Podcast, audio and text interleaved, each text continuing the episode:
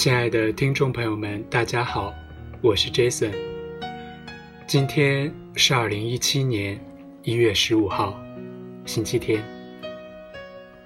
欢迎收听 FM 八幺五五八，带着耳朵去旅行。一七年的第一个月已经过去了一半，新年也就要到了，不知道。你那个格外想念的人，他过年的时候会不会回来呢？不知道从什么时候开始，你曾经最喜欢的、最惦记的那个人，突然就消失在了你的生活中。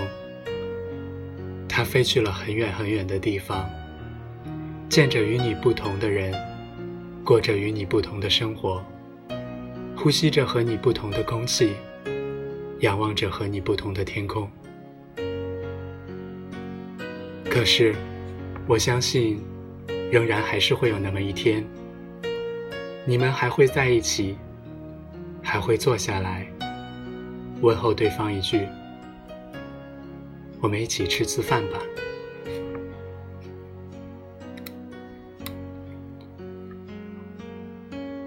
今天给大家分享的文章是。你下次回来，要不要一起吃饭？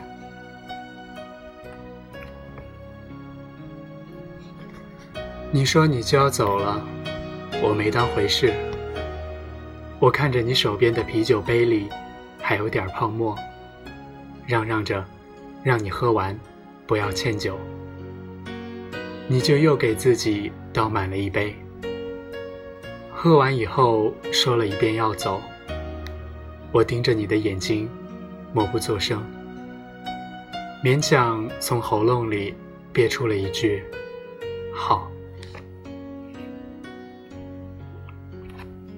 我不知道为什么，好像一年时间里，总有那么一段，大家不约而同的，陆陆续续从我的生活里，以不同的形式离开。有个朋友回国了。说是在国内找到了真爱，然后一伙人去送行，和过往几年放假回国那会儿送行一样吵吵闹闹。只不过没有人再提起下次什么时候回来。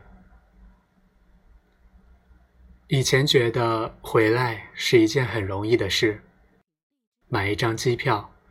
你就能从那城市飞到我身边来，在落地前开机，出关前打电话，然后我就准时的出现在机场接机处。小 C 说，机场是个很有故事的地方，他一直撺掇我写一写在机场的故事。他说，在机场可以看见好多人的眼泪。和笑脸。每次我经过列治文机场，都会绕到里面买一杯咖啡，听着广播里英文、法文轮流播报着航班，想象着你会从门里拖出行李来，像往常一样笑着对我招手。也许是我对过去的关系过于笃定。我以为，只要一直在原地死心塌地的等你，那你的每一次离开，都会回来。J J 前两天找我，他说他一直喜欢的学长毕业了，据说家里人在国内给他安排了工作。他抱着我哭了很久，一边说着多么多么的喜欢那个男生。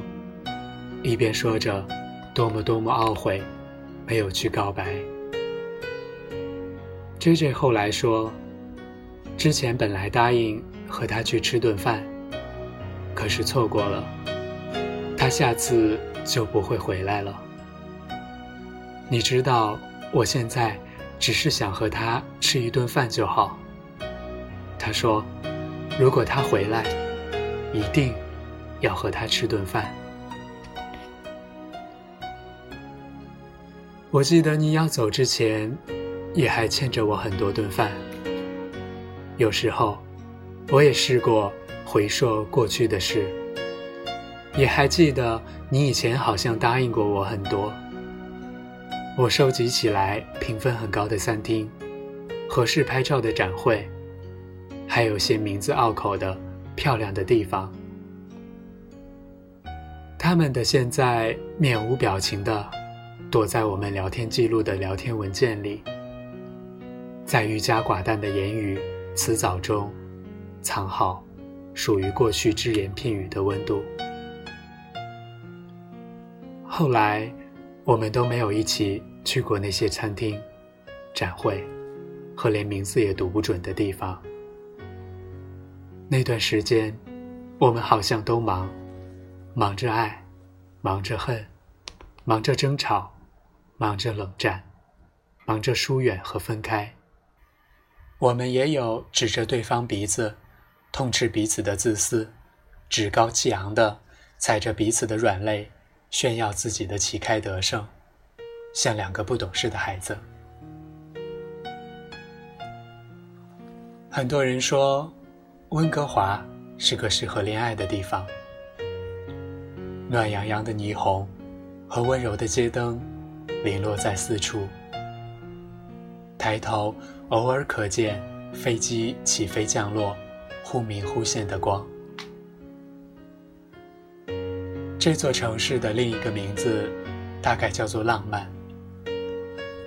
我有和其他人去过那些地方，也有偷偷的想，如果你在我身旁。有一次，朋友问我，为什么对着一个电子钟傻笑。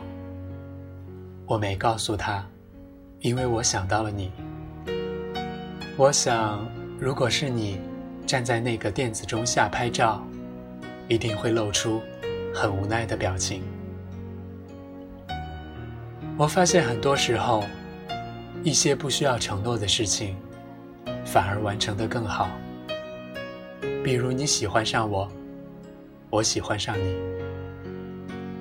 而那些需要花力气才能完成的事，一起吃个饭，看个电影，去邻近的城市旅游，都只留在毫无生气的手机短信里，变成一直从未实行过的计划。朋友圈里常常会看见别人秀恩爱。在以前我标注过的餐厅，拍两个人贴上脸的照片，还有我一直想去的那家酒店，也不知道什么时候被旅游网站评为最适合情侣入住的酒店之一。在 ins 上给别人点赞留言的时候，也或多或少有些羡慕。其实。我并没有特别想去那些地方，只是偶尔会想你。最近我过得不好，也不算坏，但最好你能回来。那，你下次回来，要不要一起吃饭？